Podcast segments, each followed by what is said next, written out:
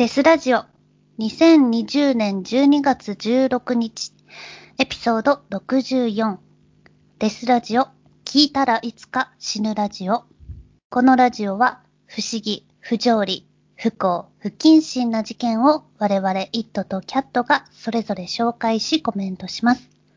差別的であったり一方的な視点での意見がありますが気にしない人だけ聞いてください。はい。はい。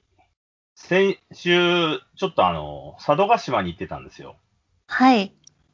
新潟県のね、あの、日本で2番目にでかい島。沖縄の、沖縄についてでかい島っていう。で、まあ行った理由っていうのが、あの、松本清張っていう作家がいるんですけれども、まあ有名な人なんですよね。うん。その人ってね、あの、あんま、キャットはあんま読んでない松本清張の。読んでない。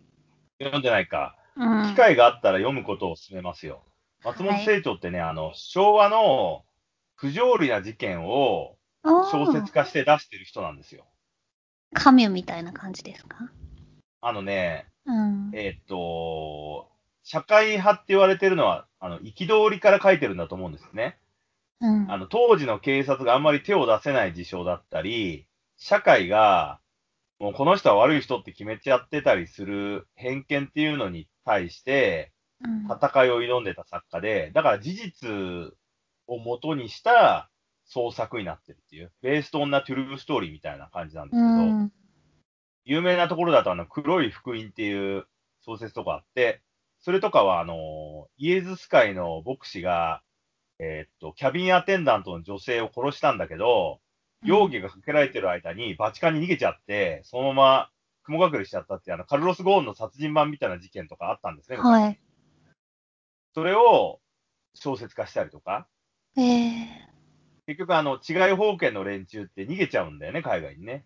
そうするともう追えないから、その事件は終わりってなっちゃうんだけど、でも殺され損じゃないですか。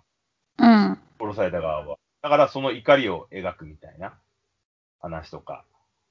あとまあ、めっちゃ有名な砂の器とかね、あのーまあ有名な人が、その著名人が殺人を犯すんだけど、その原因は、雷病ってあるじゃないですか、ハンセン氏病っていうあの顔がぐちゅぐちゅになっちゃう病気。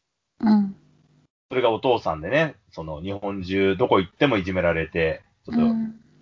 ていう、その、お父さんがいるから自分がこんな目に遭うんだっていうのはなんかね、ちょっと思ったり、でもお父さんを愛していたり、その葛藤で事件、そういう、その松本清張って今読むと、要は創作、えー、実はベースの創作だから、トンチンカンな部分もあるんですよ。当時の知識で書いてたりするから。でもなんかね、絵っていうような話とかもあるんだけど、うん。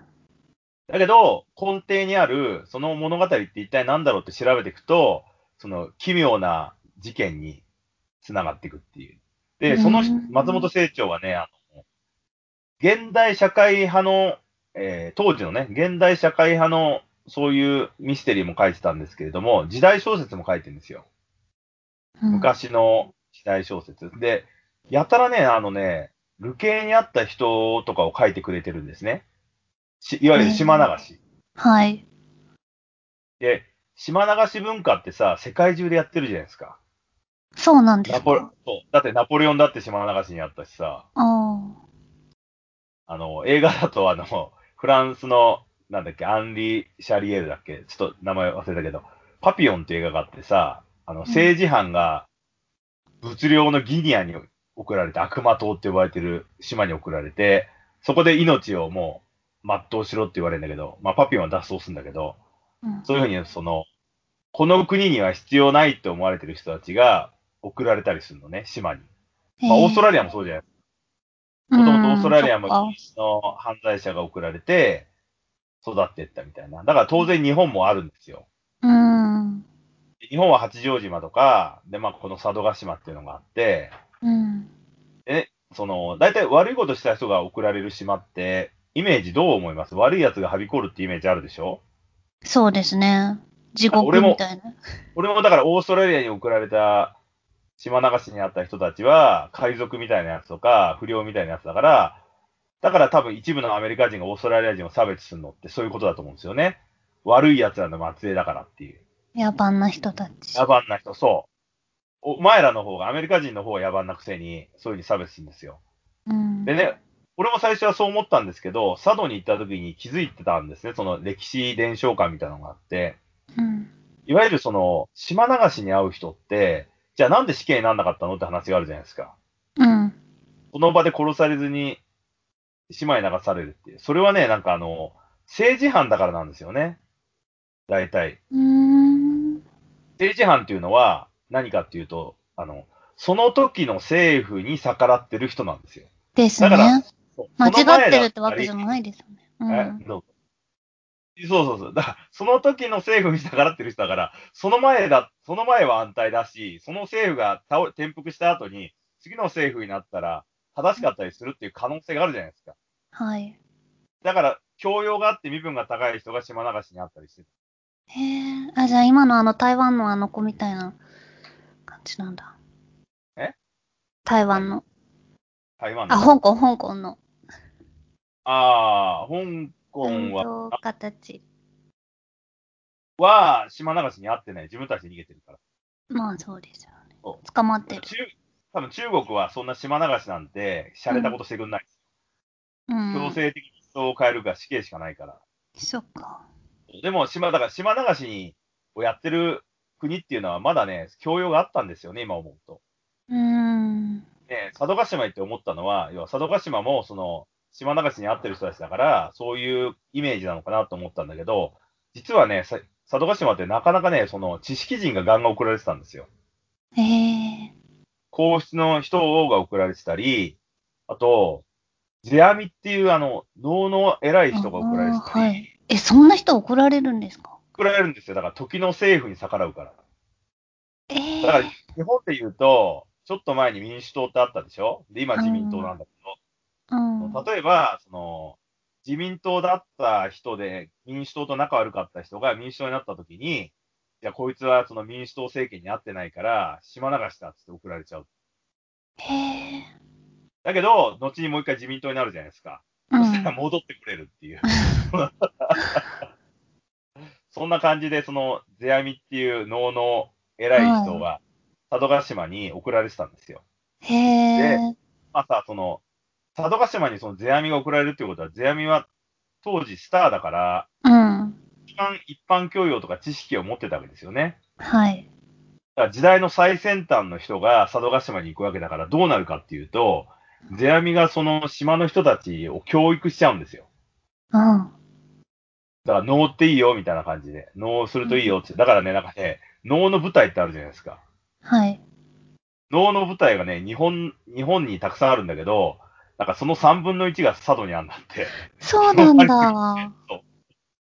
ら影響力がすごいっていう。へえ。あと、あの、法華経の日蓮上人っていう、うん。日蓮宗そうになるんだけど、その人も一時期あの、やっぱ逆らってて、佐渡に島流しにあって、うん。すっごい、まあ佐渡なんて寒いじゃないですか。うん。すっげえ寒い、あの、掘ったて小屋みたいなところに半年くらいされて、それでなんか、その周囲の人たちに、その、クソ坊主とか言われたりして、ええ。言論で、うん。要はディスカッションをしたらんですよね。議論をして戦ったっていう。だからこう、寺がすげえ増えたっていう、その、寺の、いろんな寺の考え方のやつがいるじゃないですか。それを結構、なしてまとめちゃったっていう。あやたらね、寺とか多いんだよね。へえ。知識が集まってたんですね。そうそうなんですよ。だから、島流しにあったところは知識の最先端になっちゃうっていう。うん。当時のね、やっぱ、喋れる人が行くからさ、アウトプットできる人が行くから、はい。で、何も情報のない、情報の断絶した島の人にとっては、すごくいい情報じゃないですか。そうですよね。しかも、あの、教養があんまりないから、コロッと、こう、種子替えさせられちゃうっていう。うんうん。洗でも、じゃあ。そこですごい思想が、なんだろう、なんかグループみたいになっちゃったりしないんですかね。まあ、佐渡対みたいな。そこまで、あえっとね、佐渡がそもそもね、国なんです。あのね、江戸時代の佐渡島って、新潟、要は上越じゃないんですよね。あの、江戸幕府の管轄なんですよ。島って。うんだからね、島を、その島流しにできたっていうのがあって。だから、あの、時の政権が変わったり許されると、その島からひょいって戻ってこれたりするっていう。うん。で、残された島民は、そこであの、最新情報が途絶えちゃうじゃないですか。はい。だからそのままの状態で、継承していくみたいな感じなんですよね。ちょっと面白いなと思って。うーん。それでね、その、さっき言った松本清張の話に戻るんですけど、松本清張がね、あの、佐渡に送られた人たちの悲しみを書いた小説があるんですね、短編で。うん。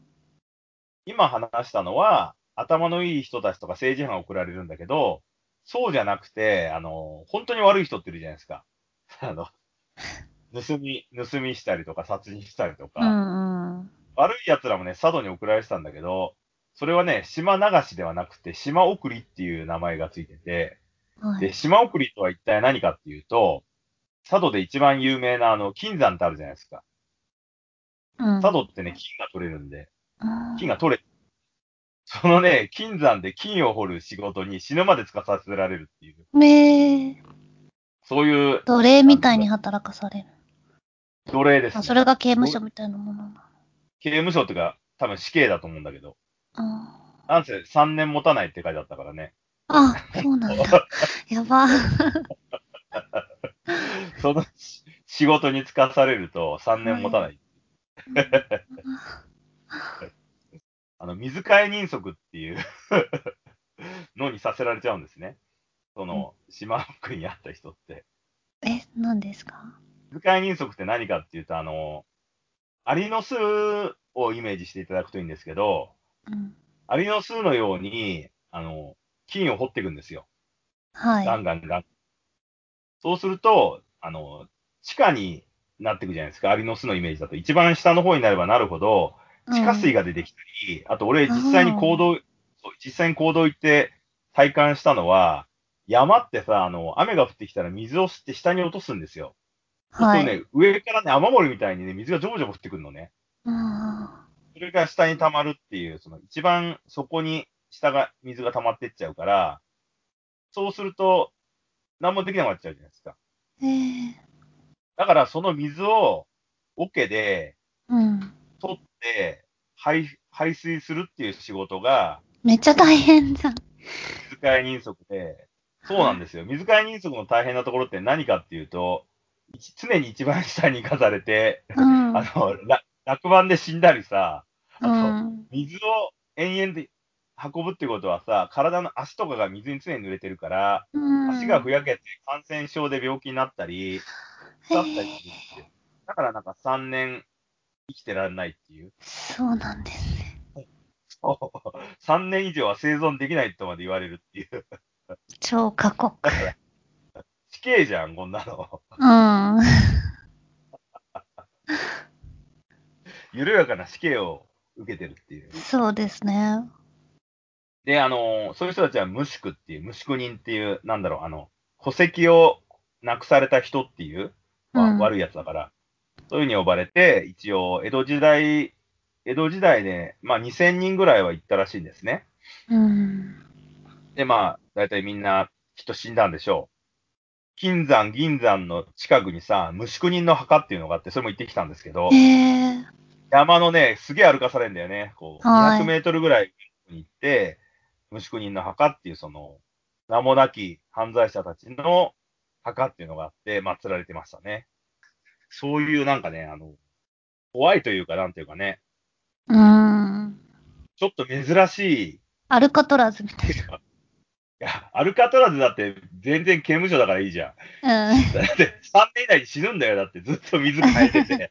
いると死ぬ。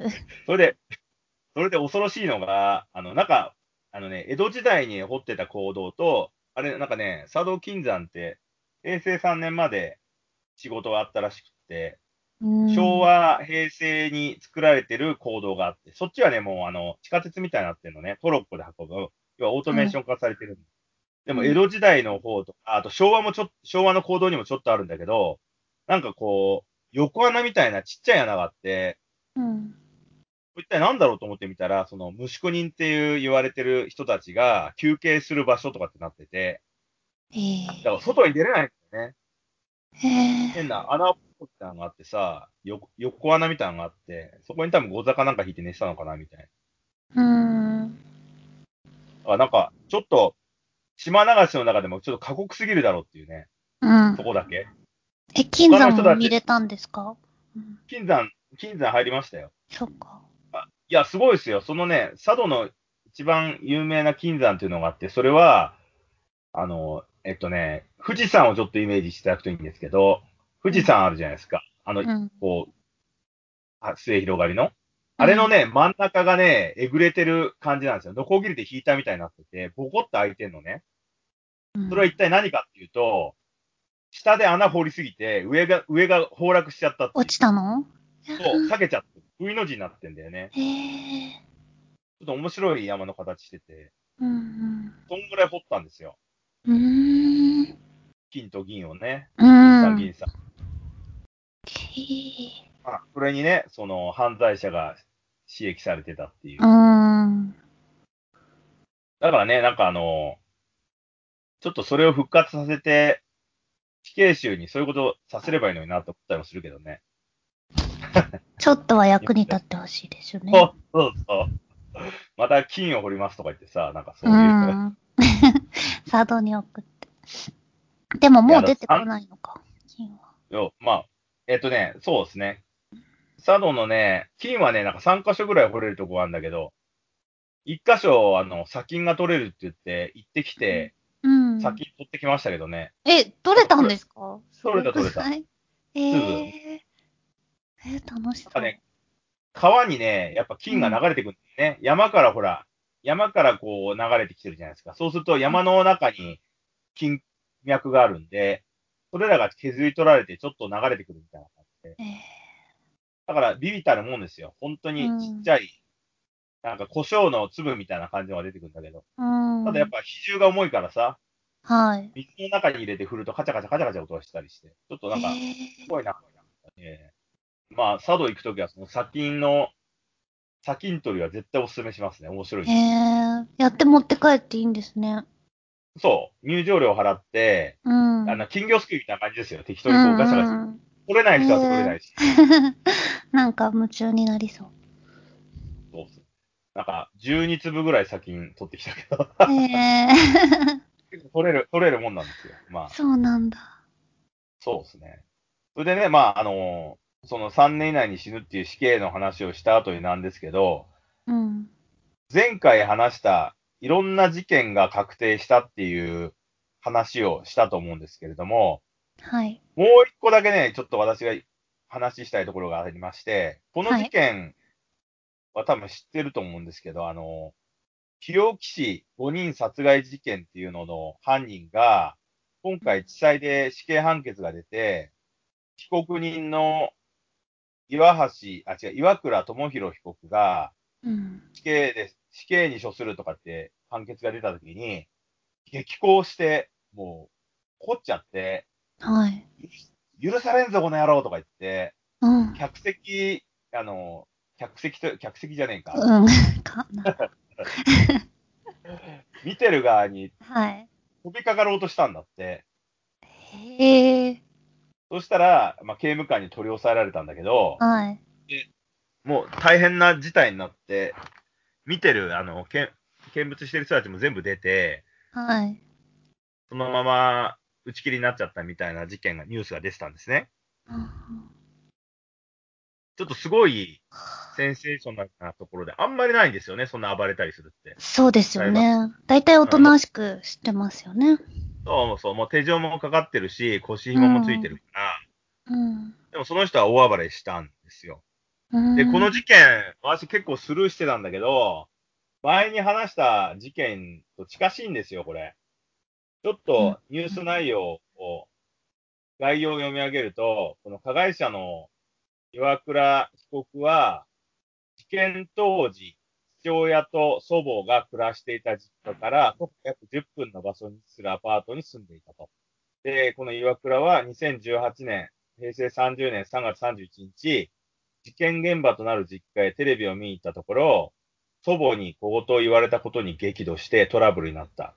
岩倉は同日4月1日頃、この父親と祖母の二人をそれぞれ左腕で首を絞めるなどをして窒息死させ、死体を近くの山中、現場となった実家から400メートル離れた山林の空き地に埋めて遺棄した。そして、えー続いて4月6日には、おじですね、被害者である父親の兄が、えー父親の職場から出勤してこないって連絡を受けたんで、その4月6日の12時半頃に、この彼らの安否を確認。それで、えー安否確認を、えーその、おじの奥さん、妻ですね、おばに依頼した。で、おばは、おばの姉と共に現場に赴いたが、二人でね、で13時30分から15時9分頃に、その岩倉によって二人ともまた締め殺されました。え、で、その後、おじは、さらにその、嫁と、嫁のお姉さんと連絡が取れなくなったから、知人の男性に、あの、安否の確認を依頼して、さらに日置警察署にも通報した。警察署にも通報した。うん。それで、えー知人男性が、えー警察署に、日置署に電話したら、じゃあ警察官が到着するまで待機するように指示されていたんですけれども、ちあの、待機してたら、同時刻から15時27分頃に岩倉により考察されてしまったと。え要はそのに近寄った人はみんな考察されてる。本当だ。それで同日に殺害した被害者3人について、加害者岩倉は根も葉もない噂を流されたり、いたずらでは済まない、済まされないことをされたと主張しているが、おじはこれを、こいつの被害妄想だって言って否定している。根も葉もない噂なんか流してないよ。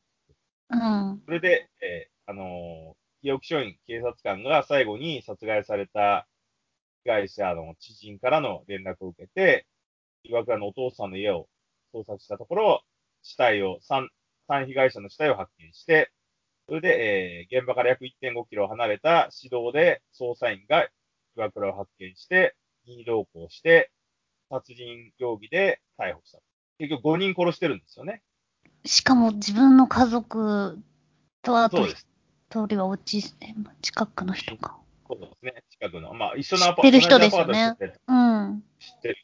ええで、彼は弁護人に対して、うんえー祖母から小言を言われてカッとなって暴行を加えたとか、で、祖母への暴行を怒った父親が、お前を殺して自分も死ぬと刃物を持ち出し揉み合いになったと供述した。で、その二人にへの殺意はないんですよ。要は正当防衛ですよっていうふうに言ったと。まあ、いろいろね、その事件的根拠があって、えー父親、祖母への殺人及び死体遺棄容疑。で、あと、そのおじの姉妹の殺人容疑などで逮捕されたと。で、この人は、あの、精神鑑定を何度も受けて、最終的には被害、えー被疑者には完全責任能力がある。要は狂ってないよっていう判断されたんで、刑求刑されちゃったっていう話なんですけれども、あのこの人ね、あの、同居していた母親に対して、その事件以前に、はい、誰かに監視されてるって言ったり、俺の悪口を言ってるだろうっていう風になったらしいんですね。でさらに、あ音に敏感になって、妹が幼い息子と共に帰省した際には、暴力を振るわれたこと、うるせえって言って、暴力を振るわれたーことがあった子供と。うん。そう。いや、これは精神おかしいでしょ？いや、だから、うんこれ、地裁で死刑求刑されても大逆転多分あるなって思ってるんですよね、私は。うん。いわゆる統合失調症じゃないですか、こんなの。そうですね。でね、すごいのがさ、あの、この人5人人殺してんだけど、すべて首絞めて殺してるって、そんな体力あるっていう部分があるんだけど、うん。え、これ左手で、左手利き腕だったんですよね、きっと。多分ね。うん。でも片手で締めたってことですよね。そうですね。まあでも、その、1日に2人とか3人とか殺してるっていうことは、やっぱり、その、殺意がないとできないわけじゃないですか。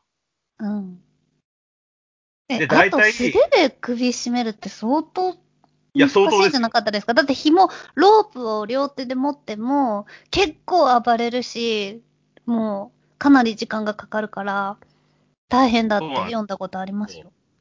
でもこの人は元自衛隊員なんですよね。だから殺しのテクニックは多分持ってたんですよ。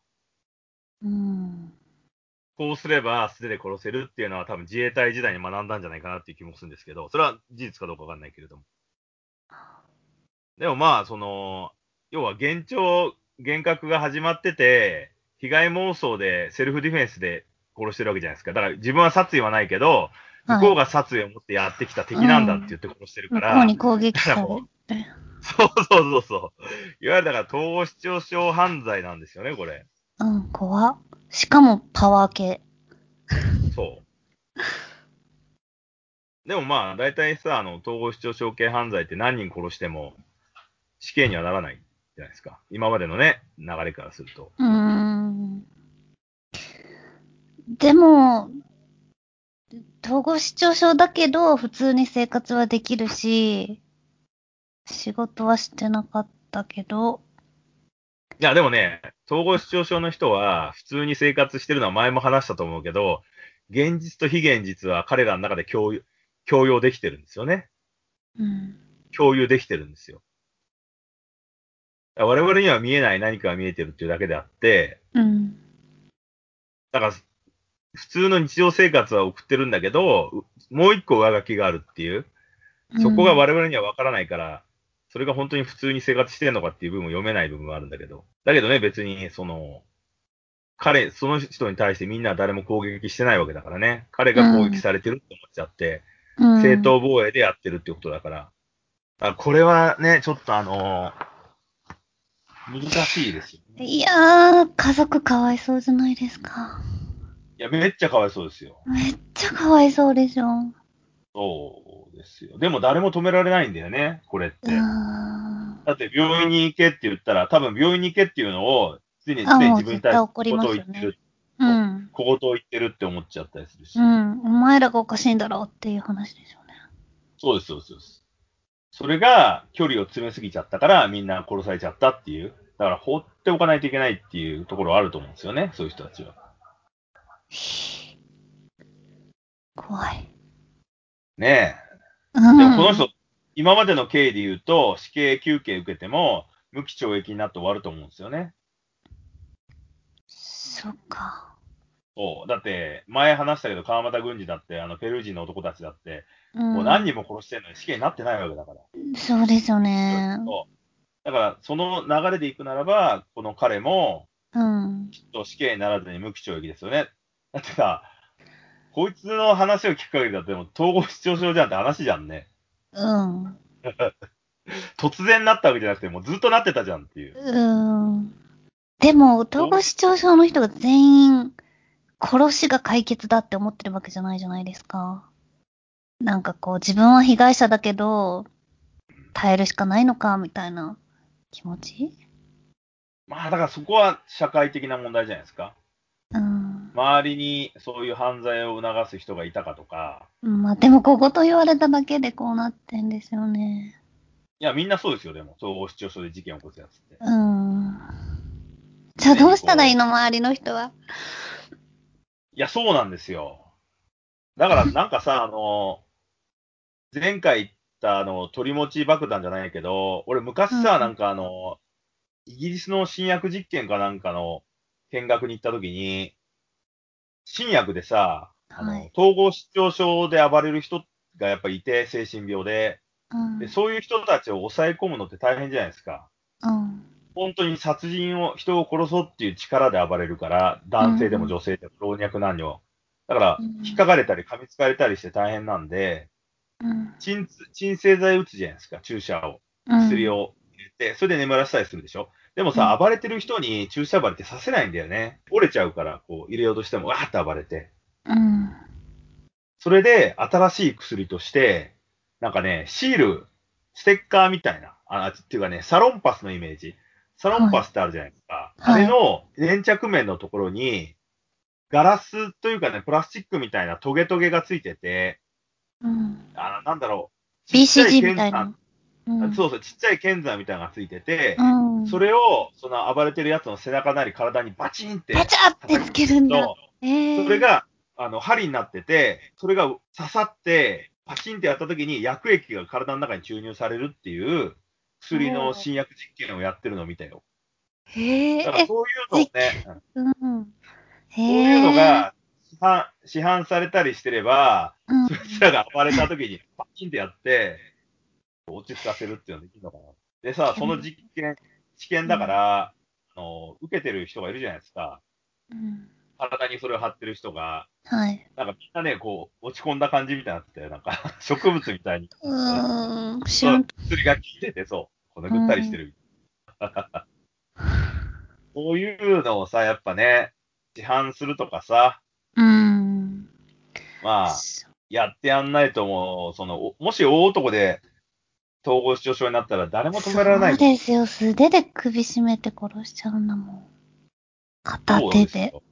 そうしかもさ、系統合失調症なんてさ、いつなったかとか、周りの人ってあんまわかんないから、突然自分の家族だったりさ、恋人だったりとかが表変するわけだから、もう、そしたら本当に運の悪いくじを引いたとしか言いようがないよね。うん。うん。なんでこうなるんだろうね。いやー、やっぱ脳は不思議ですよ。うんだから脳が突然壊れちゃうことに対して誰も裁けないからね、それはね。そうですね。しょうがないですよね。だから、きっと統合失調症にならないような薬とか、手術を作っ、やった人は、ノーベル賞もなんじゃないですかうん。そういうね、この、ちょっと、日置市5人殺害事件も、これから、高裁、最高裁に進んでいくと思うんですけれども、はい。懲役になるだろうなっていうふうに思ってますね。もし逆にこれが死刑になるのであるならば、うん。これから統合失調症の人たちってみんな死刑になるってことだから、すごい、エポックメイキングの事件にはなると思うけどね。うん。そうです本当にね。